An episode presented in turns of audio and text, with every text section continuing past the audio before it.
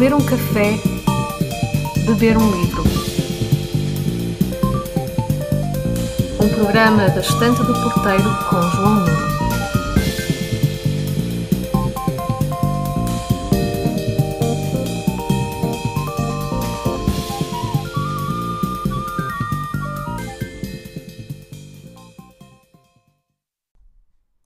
Estimados ouvintes, bem-vindos a mais um episódio do programa Ler um Café, Beber um Livro, dedicado a Paul Valéry e ao seu Eupalino, o arquiteto, seguido da Alma e a Dança e o Diálogo da Árvore, mais uma vez trazido aos leitores pela Vasco Santos Editor.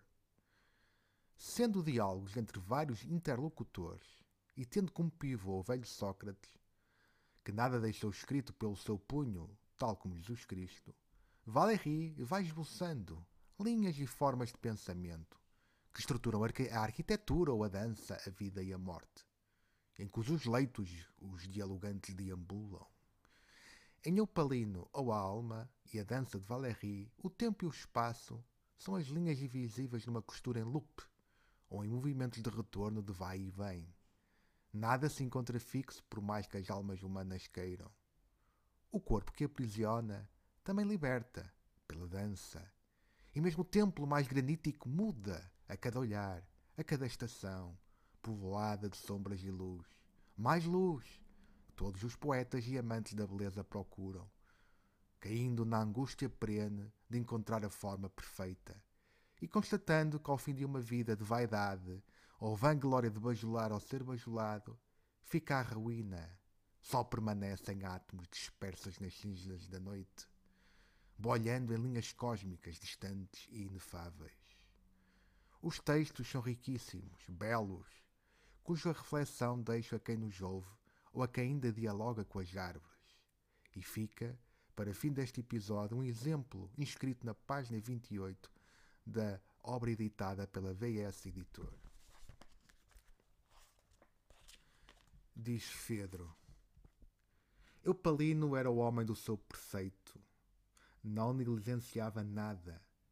Prescrevia o talho das pequenas pranchas pelos filhos das madeiras, para que, interpostas entre a alvenaria e as vigas que nela se apoiam, impedissem que a umidade se elevasse pelas fibras e se infiltrasse, apodrecendo-as. Tinha atenções semelhantes para com todos os pontos sensíveis do edifício. Dir-se-ia tratar do seu próprio corpo. Durante o trabalho da construção, nunca abandonava o estaleiro. Acredito que conhecia todas as pedras da construção. Velava pela precisão do seu tamanho. Estudava minuciosamente todos estes meios que imaginámos para evitar que as arestas não se cortassem e que a perfeição das juntas não se alterasse.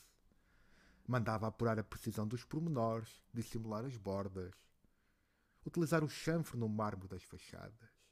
Dedicava as mais delicadas atenções aos revestimentos com que fazia cobrir as simples paredes de pedra. Mas todas estas delicadezas, dedicadas à adoração do edifício, eram coisa pouca quando comparadas com aquela que utilizava quando elaborava as emoções e as vibrações da alma do futuro contemplador da sua obra. Ele preparava em plena luz o incomparável instrumento que a difundia, toda contaminada de formas inteligíveis e de propriedades quase musicais, pelo espaço onde se movem os mortais. Semelhante a esses oradores e poetas em que pensava há momentos, ele conhecia, ó Sócrates, a virtude misteriosa das modulações imperceptíveis. Ninguém se apercebia, perante uma massa delicadamente tornada a mais leve e da aparência tão simples, de ser conduzida a uma espécie de velocidade através de curvas insensíveis, de inflexões ínfimas e todas poderosas. Através destas profundas combinações, do regular e do irregular que ele tinha introduzido e escondido e tornado tão imperiosas que eram indefiníveis. Elas faziam o móvel do espectador, dócil à sua presença invisível, passar de visão em visão e de grandes silêncios aos murmúrios do prazer à medida que avançava, recuava, se aproximava ainda e errava pelo raio da ação da obra, movido por ela mesma e tornado num, ju- num juguete da admiração. É necessário, dizia este homem de Megara, que o meu templo mova os homens como os move o objeto amado.